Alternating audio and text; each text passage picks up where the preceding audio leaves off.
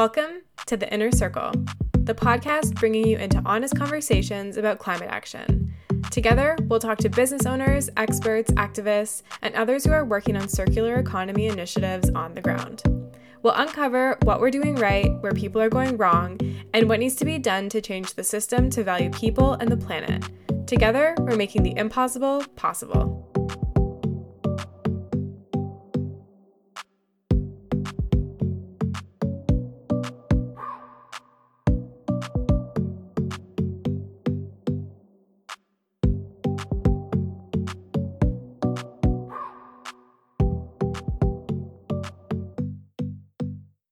Welcome back to the Inner Circle. My name is Erin Andrews. I'm the founder and executive director of Impact Zero. And as always, I'm very happy to have you back with me this week to talk about all things circular economy. So, this week's update, I have been working on this thing for a little while that is basically like trying to figure out how to bring you into what we do, right? So we have the professional network. I've mentioned that I've been working on the supporter network and we are so close to being able to like get this going. So what the supporter network is, you can think of it as like our way of organizing people who care about circular economy but don't really know how to be involved and like make things happen from a systemic level, right? So as business owners, like we have the accelerator and like systems where they can be engaged and grow their business, which is helping build circular economy. But as an individual, a lot of that work is going to be around like activism, supporting small businesses, and honestly, like just supporting us so we can continue to do the work to help these businesses grow. Um, to put it into perspective, our Impact Project Accelerator costs us a good chunk of money to run per program. So we're doing it on a very tight budget right now, and it's going to cost us around 10,000 to 15,000 per project. And that's not even at like the full scale that we want to be doing it at. So this stuff takes money. And to be a supporter of the network, essentially you're showing your support by investing in what we're doing, but like not just by like giving us money as a donation, which we would absolutely love. However, um, we wanted to be able to give something back to you in return for supporting us. So, as a supporter, we're going to do tiered memberships. So, it's kind of like a pay what you can, as much as our technology will limit us to do that. So, there are going to be four tiers, um, but everyone gets the same thing. So, essentially, if you become a supporter, um, you can come to our exclusive Impact Zero events. So that's both a combination of educational events, um, activism events, supporting events, as well as we'll be sharing a ton of content. Like you will literally be able to come into the Impact Zero network and like see the content that we share and how we keep people up to date. And it's a totally exclusive area. There's going to be an open area in case you're just interested that anyone can join. But then this this supporter corner we can call it. There's like the professional network corner for all of our business members and then there's going to be a supporter network corner that's for like donors and people who want to invest in what we're doing, which is more of like a private, intimate space where we can talk and get to know each other and do events together and build that community around circular economy that we need so badly. So that's just something to look out for. I'm probably going to be posting it um, next week. However, you are able to join the waitlist for that on our website. So if that's something you're interested in, go do that. Something else I wanted to share is just our gala that's happening on July 15th. And this is going to be really huge. We don't have tickets available yet, but it's going to be July 15th at 7 p.m. And it's going to be where we're presenting our impact projects. So Case and Circular, the two projects that I won't shut up about, um, that I'm totally obsessed with. We're going to be sharing the findings of these pilot projects with them because there have been so many learnings. Like, we're only halfway through, and there's already so much that we've learned. And I really want to take the time to celebrate these projects. So, just keep an eye out for that on July 15th. The tickets will probably go out in the next couple weeks, maybe a month from now, but I just wanted to keep that on your radar. As always, I'd like to support a business that is already in our network because I really believe in what they're doing and I think that you would love to know about the awesome work that they do too. The business I would like to shout out this week is called The Shared Bag. So, The Shared Bag believes in second chances for all. They work with 100% upcycled and repurposed textiles. They reduce the amount of textile and plastic waste going into their landfills by creating these multi purpose reusable bags. So, not only do they create these bags from recycled content, but they also are obviously eliminating the need for plastic bags. So they believe in, invest, and support our local economy. And what I love so much about this type of initiative is that they're going straight into taking action. So there's no need to be making produce bags or any of these fabric bags from new materials. And that's why they only do it using upcycled materials. So, if you'd like to learn more and support the shared bag, you can follow them on Instagram at the shared bag and visit their website at thesharedbag.com. And I'll post all of those links in the show notes. So, this week we're going to be chatting with our dear friends at Ivy Solutions.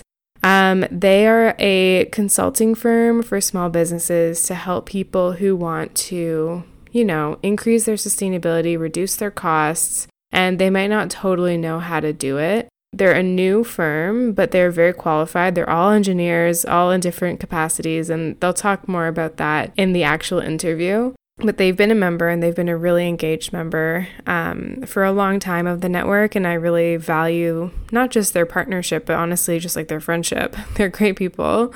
Um, so if you'd like to learn more about av the the links to everything will be in the show notes as well. And we'll plug them at the end. But they do awesome work and i'm really excited to be able to jump into this with you. So without further ado let's just get right into it with the team at av solutions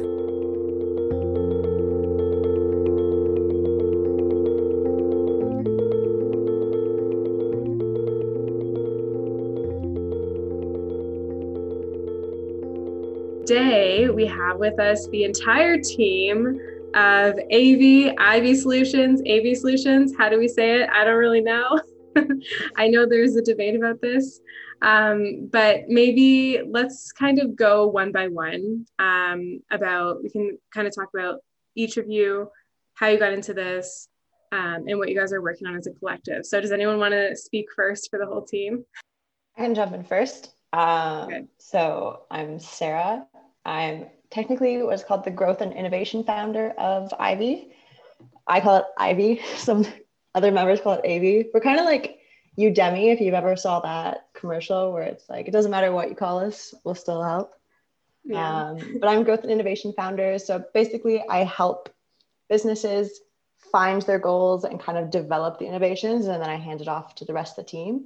Um, and then we also just kind of like look into other things and find areas that we can uh, grow on.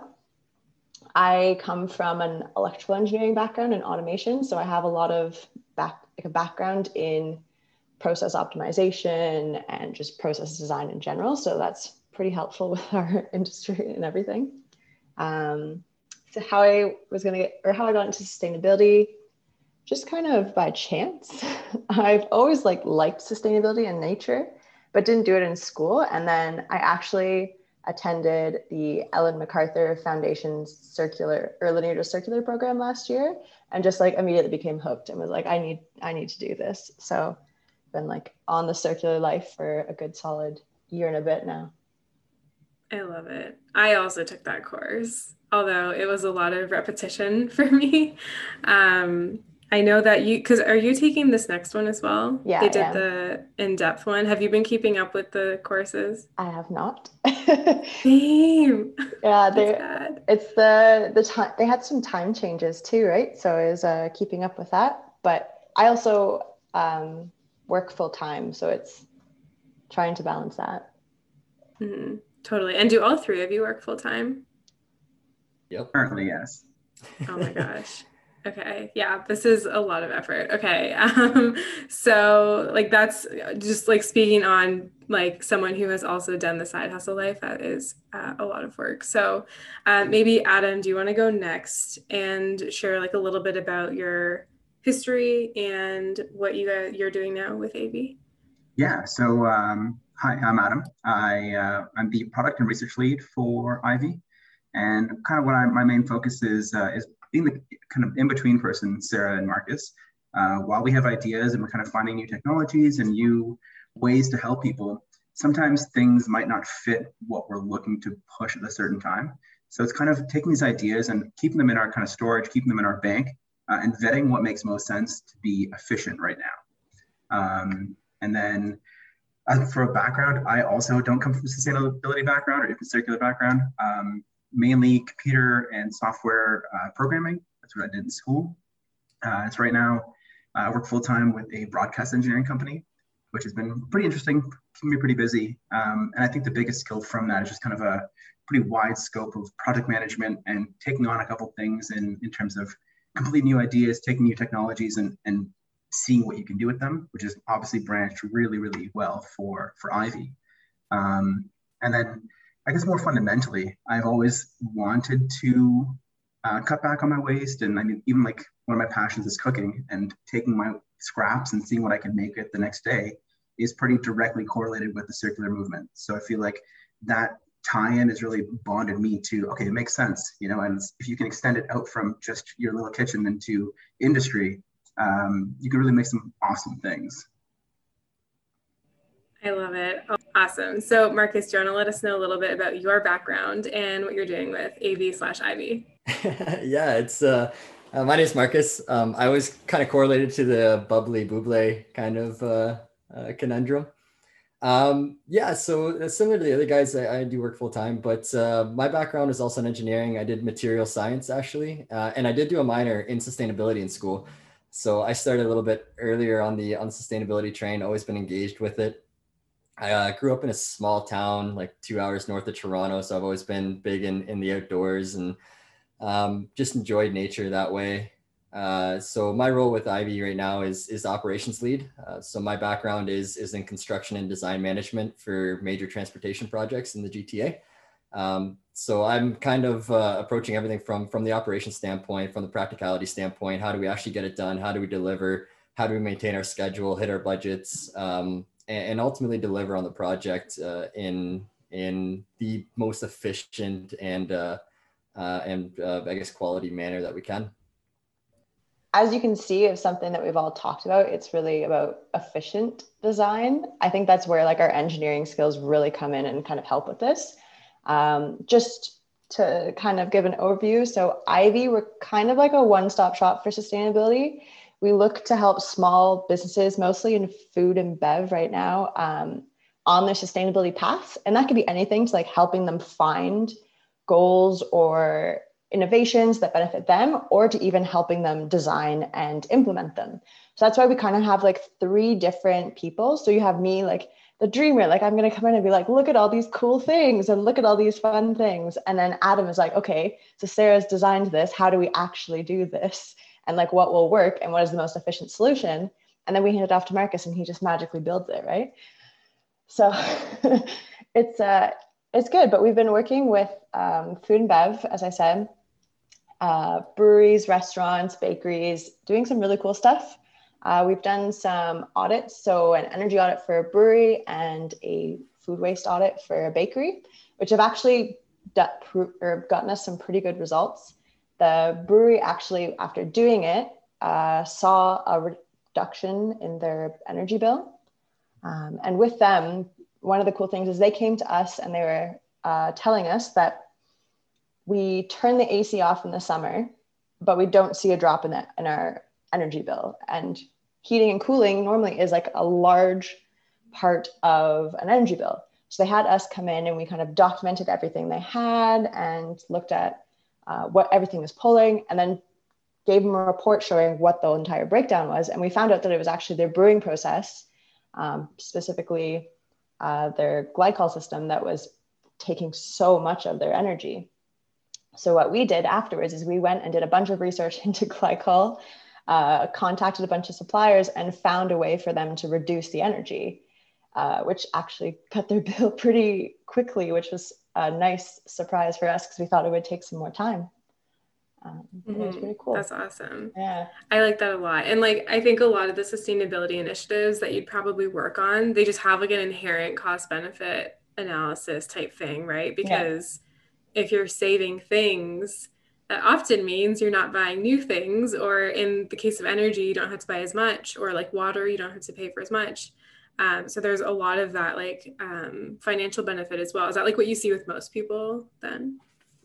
Yeah, and I think you nailed it on the head there with cost benefit. And I mean, that's one of our really our core values is uh, sustainability doesn't have to be a cost incursion necessarily, right? Like it, it is it is the benefit, and and especially for SMEs where I mean we recognize that people have tight budgets and tight timelines, and you don't have the capex to necessarily do bigger investments and and to show the return on investment, to show like what the payback period is, to show the savings coming through. Um, so to have one of our early onboarders you know see see the savings within just like one utility payment bill was was fantastic um, and then obviously that's going to carry forward uh, through through i mean longevity wise so um, mm-hmm. but yeah the, the, cost benefit is is definitely one of the core values that we have and that's that's drives a lot of our decision making um, also in the sense where it, it, doesn't necessarily just have to be a, a good idea uh, or, or feasible but it also has to make sense from a financial aspect especially for the sme market Mm-hmm. Totally. Yeah. So I want to actually ask um, Adam when you when you get ideas from Sarah, or I guess the whole team can probably ideate as well. But if that's like what your usual process tends to be like, how do you like translate the idea into like actual things that can be done, you know? Because I feel like a lot of people have like these kind of like theoretical, oh, maybe this could work, but there's so many barriers that you hit every time you try to implement something. So, how do you get past that? Um, I guess, is there anything that you ever come across that like you really can't get past? You just can't do it, or is there always like a solution to those ideas? I, I think um, it's as much as like it's a such a uh, commonly used term, like thinking outside the box. Um, in terms of like thinking those barriers and facing them, that's kind of something that I'm leaning into. Um, and obviously, our ideas, especially with the, how tight our team is right now, our ideas are coming from every direction at every time. I mean, like sometimes it's middle of the night, you're like, oh my goodness, I just thought of this really cool thing. I'm going to maybe text the team, maybe just write it down somewhere and we'll bash it through later. Um, but my main approach to a lot of my problems that I face is how can I break it? You know, how does how is this working the way it thinks it's working? And how can we take it apart into its fundamental components that we can rebuild something else? And sometimes doing that finds oh well actually the way it's supposed to work is probably the most efficient way and it doesn't really make sense for us we kind of need to think you know a different direction or sometimes doing that maybe you get to a point where okay i can i can build up something that is not exactly what i thought of initially but it it works and it still works for the solution that i'm aiming for uh, and coupled with that is in trying to break something you try and find all the bits and pieces that won't work. So hopefully you're going to face those problems theoretically before you hit them in person like oh well this pipe was supposed to be so much bigger or i was supposed to have this much more yield out of my plants. You know you can kind of play with those and, and f- face them on paper before you face them with a shovel in hand and you know on the floor. Mm-hmm. yeah and that's when like having the intersection between like an engineer mindset or a very like technical mindset and the creativity of sustainability like i find like that's where you guys have like such a special like intersection. Because i find it's either you're talking like eng firms or you're talking to sustainability firms and like maybe they have someone on board but that seems to be like a very core um, thing that you guys have intentionally focused on is like finding the intersection and like really leaning into it right? Yeah we really want to make it kind of available to anyone because like you not everyone's going to know the insane technical terms or engineering terms.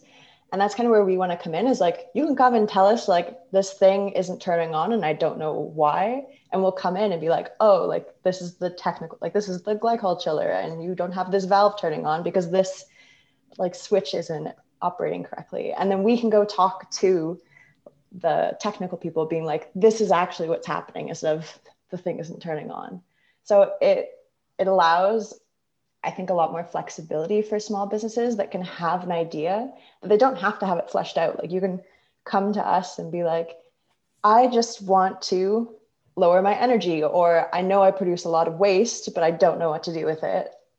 And we can kind of figure out how to help. Yeah.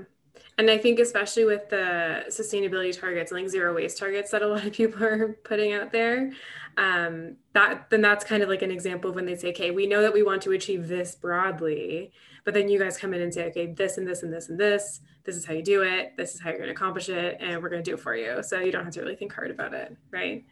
Exactly. Exactly. Exactly. There, there's a lot of thought that went into also like at the start of of why we took the the role titles that we did. Um, and and I mean, as startup, like the reality is like we're all working on on pretty much everything, and we're bouncing ideas off each other continuously. But the way that we the, the reason that we took these roles was it, it forces you to come in with with a certain mindset, and the three mindsets are very opposing. So every single idea that is it, it's essentially vetted through the entire life cycle of a project, and and we found that that really quickly kind of fleshes out some of the better ideas from some of the not so good ideas, um, just because you're coming at it from a, such a different perspective. And then also, even though we all have technical backgrounds, we have very differing technical backgrounds and very differing experiences, um, which also broadens the network overall. Like, not you don't just necessarily like we've noticed on a few projects, not just to rely on our own experience, but to rely on our greater network that that, that we've like accrued over um, over industry so far. So it's uh, I don't know, it brings a really unique perspective, I think, into into problem solving. Mm-hmm. And on that note, while there is a ton of benefit to working with a team, that can also potentially introduce some challenges. I don't know. Being an entrepreneur, I've tried starting a business business with a friend and it did not work. Um, we're no longer friends. Um, so, like, how has that been having three people on your core team in the early stages of just like starting this business in general? Like, does anyone want to speak to that? I think um, we, and I knock on all the wood, cross the fingers, touch metal, all the whatever you can do. Um, we've been really good friends for a little while now. And I think the type of friendship that we have uh, is in that we'll kind of call each other on our stuff that you know there's obviously don't be a jerk about it but there's a certain level of respect that hey when i when i'm saying an idea or whatever i'll listen to you and um, you know tell me exactly what you think. Uh, and i think that level of openness and um, kind of freedom of thought has allowed us to be effectively critical without being um, you know critiquing the small things and taking it apart uh, and it's allowed us to flourish some ideas, like Marcus was saying, like the, the, the, good ideas float to the top, and the other ones are like, well, you know what, this didn't make sense. We can keep it in our back pocket, but for right now, it, you know, we've been able to pick apart too many parts of it. Um, and I think just having that openness has allowed us to to excel, and hopefully, I mean, we can continue that. Uh, that's the dream, of course, uh, but time will tell. I think we've also benefited from having three people because um, then it's not just like one versus the other it's the team's decision because we have to have two people agreeing to move on. Well normally we try and have all three of us agree like but you know sometimes you don't. But i think by having three people on the team like we haven't run into too many issues yet. And i think adam nailed it too on on the respect and the, and the trust and uh, um, something I was like something I think we all do well is we don't take things personally, especially when it's when it's work related. I mean, if if if someone's critiquing me on an idea or criticizing my like the idea, I'm not going to defend it just because it's mine. Like I'm going to defend it from from a place where if I believe it's good, I'll defend it. But if you can poke holes through it, then clearly either I need to go put more thought into it, or or we need to workshop this, or it's just not a good idea. And that's not a personal attack on on anything. And you don't kind of you just kind of take that uh, uh yeah, I guess I guess that kind of like a personal attack aspect out of it, and you just focus on. I mean, the goal is to come out of this with the the best idea, and it circles back to something we mentioned earlier. It's it's all about trying to be as efficient as you can, and and not bogging down on on taking personal things, uh, personal attacks. It's about how do you get to the most effective, best solution in the shortest amount of time possible. Mm-hmm.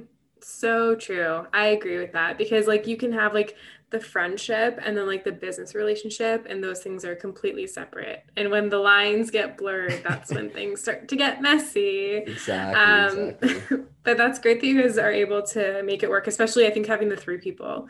That makes a lot of sense because it's like having a mini board basically. Yeah, effectively exactly. yeah. And and we laid out a lot of governing rules at the start. Like we sat down and there was there was a lot of documents drafted and discussions had of of different scenarios and you know the the if the if and like if if this happens this is the the protocol that you follow to get through it and then it's all mutually agreed on beforehand and even if you you know you don't aren't the happiest with the output like uh, you agreed to it and, and you take it and again trust and respect all the way through mm-hmm. yeah and actually something that my mentor uh, mentioned recently to me is contracts are an act of love because it's just a way to like get everything out on the table make sure you're communicating everything effectively and that's just the tool that you use to make sure that everyone's on the same page. So people often it gets a bad reputation but like that like exactly what you said of like writing it all out having it there having everyone agree on it like that's like the best way to start a relationship. And jumping off that actually yeah i think communication is the biggest thing and not just obviously professional uh, personal relationships. And i think uh, that's kind of what we want to be for small to medium sized businesses especially with like one one example, one client, um, they had this issue with their glycol chiller, and they've been trying to reach out and trying to find a person who can answer these questions for them, and reaching out to the company who made it, and just you know really not not striking anything on it. Uh, unfortunately, because uh, Sarah's kind of worked in that field and has that experience, she knew the language. You know, she could communicate effectively to the people, like the manufacturers, and say, "Hey, this is the, the exact problem we're seeing and then troubleshoot things on the fly to figure out here's the solution, here's what's going on, uh, and you know how how do we move forward? And I think having that level of communication and having that level of uh, of expertise, and even if it's not directly on our team but in our network, uh, being able to leverage that to find a solution for really any problem. And that's kind of why we want to be that one-stop shop of no matter what you're thinking or what it is, even if it's just a random idea that you think that could be kind of cool, but I have no idea how it's going to work, throw it at us worst case we'll have fun thinking about it and you know give you some idea of whether it makes sense or whether it really doesn't fly right now.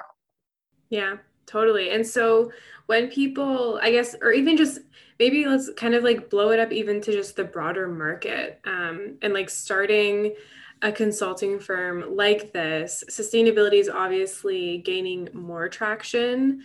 Um, but obviously, there are still some businesses that don't see it as a priority. That's just real life, as um, upsetting as it as it can be.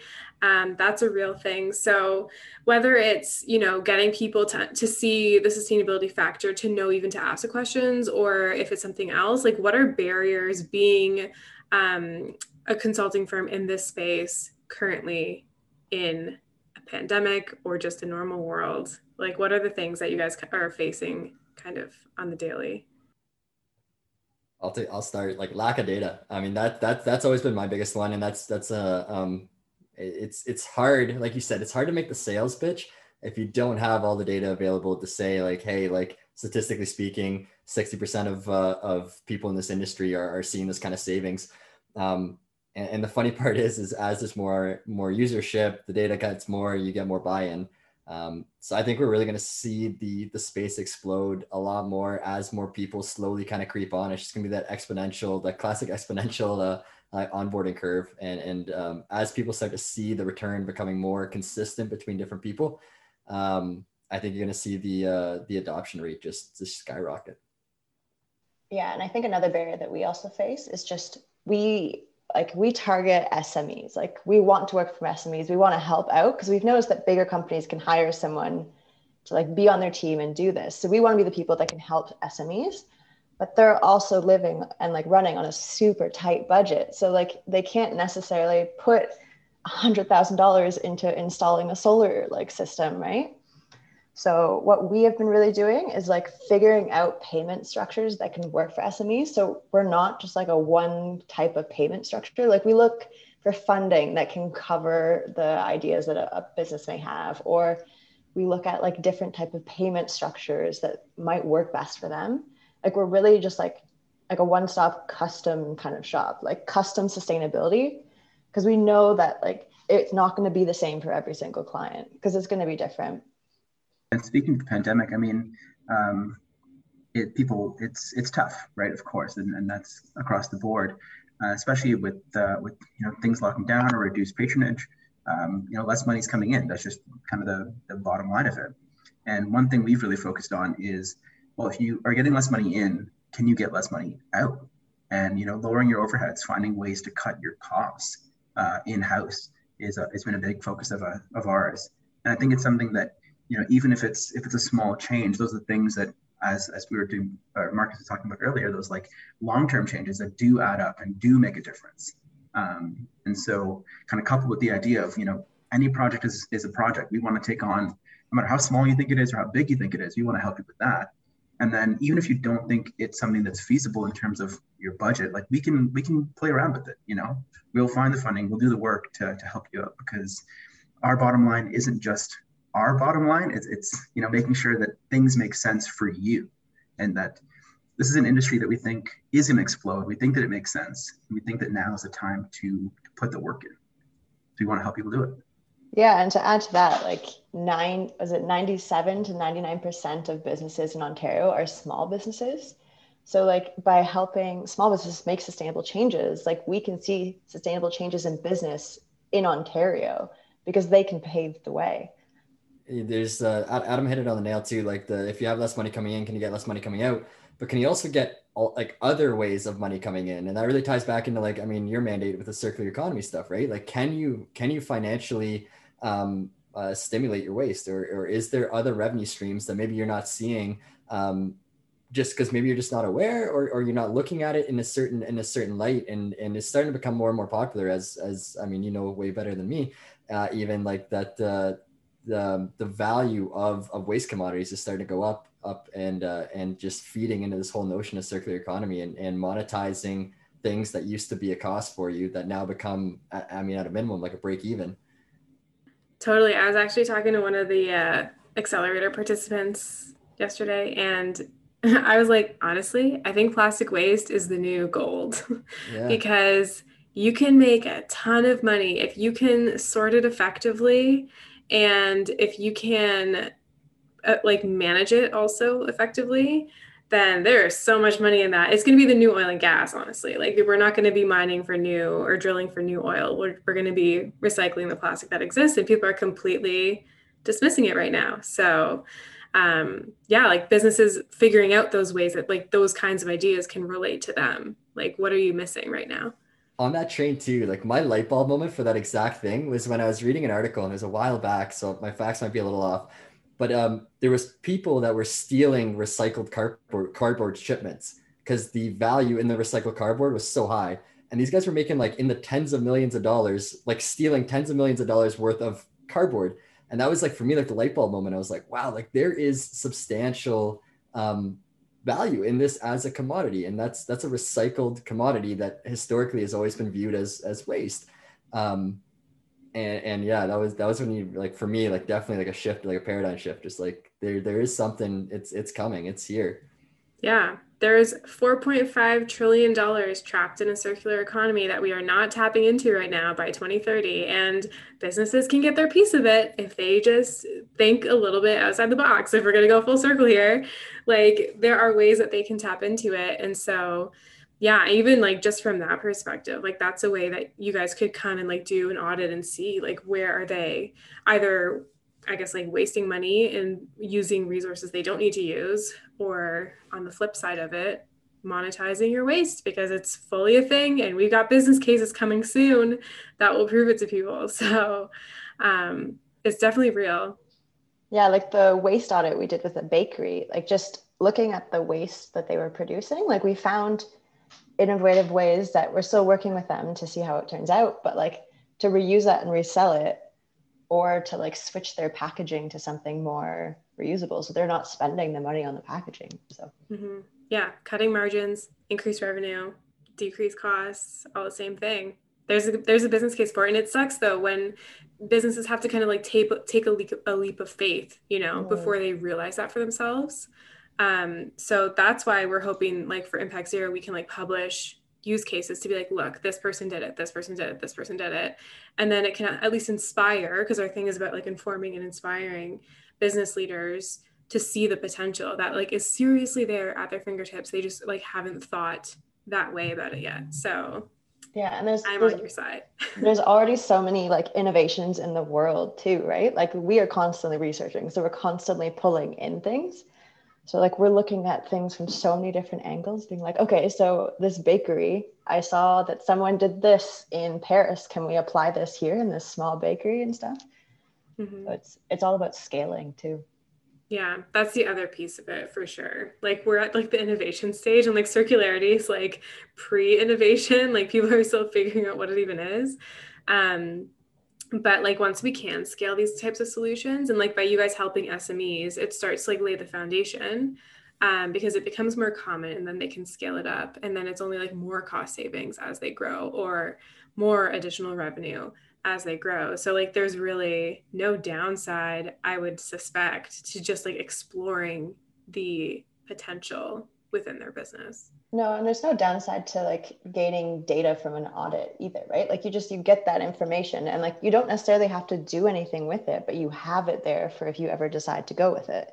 But you can't really decide where to move forward with unless you know what you already have. Mm-hmm can't you can't manage what you can't measure, right? I mean, that's you hear that everywhere. Like the and and uh, you need you need to know where you're at in order to make any sort of change, and that also establishes a baseline. So when you make changes, there's like you can prove that the change was actually effective because you're measuring against some sort of a, a benchmark or a baseline, and um, that's what we're really excited for to see more people do this, and then you can start to pull industry bench and industry like benchmarks, and you can start to see how your company's actually ranking in the overall industry uh, in your geographic location and, and hopefully even nationally. And I mean, as it's picking up internationally, even internationally, um, which I mean, I think just adds a whole new like area of, of marketing, but also just insight yeah, I like that you bring up the marketing because there is like marketing benefits to doing this stuff, right? Because sure. if you can say like we've reduced this much, like I worked at um at TD for like multiple years, you can look up their ESG report; it's public online, and they're always saying like we reduced by this percent, we reduced this by this percent. But if you don't measure it, you can't obviously report it, and you can't get the credits to like brag about it. exactly. Yeah. Um, okay, cool. So um, I also wanted to know, like, if people wanted to figure out, like, if they're kind of like their interest has been piqued, they're like, maybe this is something that my business could benefit from. Maybe it's not, but maybe it is, and I'm, I want to explore it. How can people get in contact with you guys? How can they, um, I guess, like, reach out? Like, where are the channels that people can find you? Yeah, so our we have our website, which is Aevi Solutions, and it's A-E-V-I solutions.com. Uh, we have all our contact info on there, but you can also reach us at info at aevisolutions.com. We also have Instagram with the same handle, and you can contact us there. We also every Tuesday, if you did not want to like get in contact with us but did have questions, every Tuesday we do um, Ask Ivy, where we'll just take any sustainability questions it could be personal or it could be for your business. And then we try and answer a few of them on Wednesdays. So awesome. yeah. Yeah. And you guys post a lot of information on Instagram. Like when you're learning new things, you're sharing all of that. So well, we want to share share the share the wealth and the share the knowledge, right? Yeah, for sure. Awesome. Well, is there any last thing that you wanted to mention to the listeners about AV slash Ivy? I think just that um, you know, no matter what your what your thoughts are on the subject, and even like, you know, for me, speaking from experience, having only gotten into really the circular sustainability conglomerate of ideas and concepts, um, if even if you're thinking about something, you know, we can help explore it. Uh, and there are, even if not us, but there are other avenues. Uh, Google's great. I mean, right now, every, there's so many uh, just interesting ideas that are bouncing around. And like, I think your connection to, to plastic being gold, like we're really in a gold rush situation where people are just throwing darts at a wall and they're, they're hitting bullseyes. You know, people are getting really cool ideas. They're getting really cool traction and doing amazing stuff. Um, so some of your, you know, quirky ideas, see where they go. And uh, if you choose us to help you with them, all the better for both of us.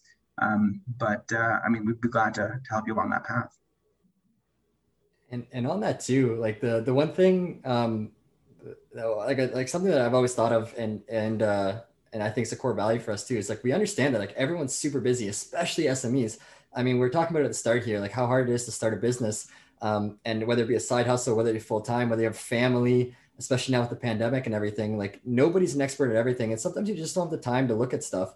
Um, and, and that's really what we're here for. I mean, we've embedded ourselves in this in the space to to try to pull together as much information as possible and to try to streamline it down to very very quick and effective ways to communicate. And and it's it's really like does it make sense for you? Does it not? And that's what we're here to help with.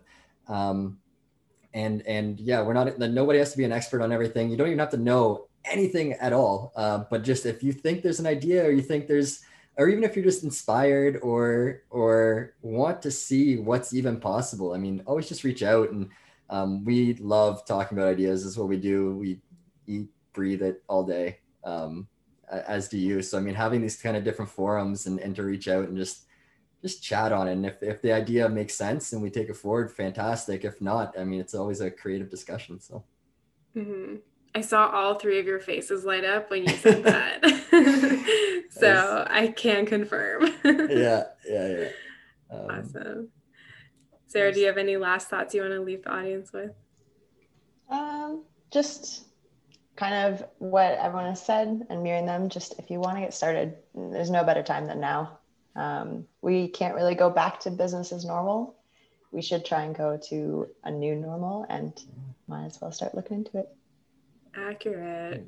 It's funny, as we've been talking this whole time, there's been a quote that's been rattling around my brain uh, that I heard about like over 10, 12 years ago. And it, um, it's, it's from uh, uh, a lecturer actually called Randy Pausch, and he did what's called the last lecture it's on YouTube. It's really good. But he has a line in there, and he says, "Brick walls aren't there to meant uh, to stop you from getting where you want to go. They're meant to show you how badly you want something." And I feel like that's the stage that circular economy and sustainability is at. Like, there's a bunch of barriers to get to where we want to go, um, but they're all surpassable, and they all will be surpassed. And and there's just like a, this big growing group of people that are just driving that forward, and it's uh, exciting to be a part of this. And, and thank you so much for having us on. So yeah. I love that. That's like a perfect thing to leave it off on. Amazing. Great. So, yeah, thank you th- both, all, all three of you, for joining us um, on this week's episode of Inner Circle. I'm so grateful that you were able to make the time. Anytime. Thank you. Thanks for having us.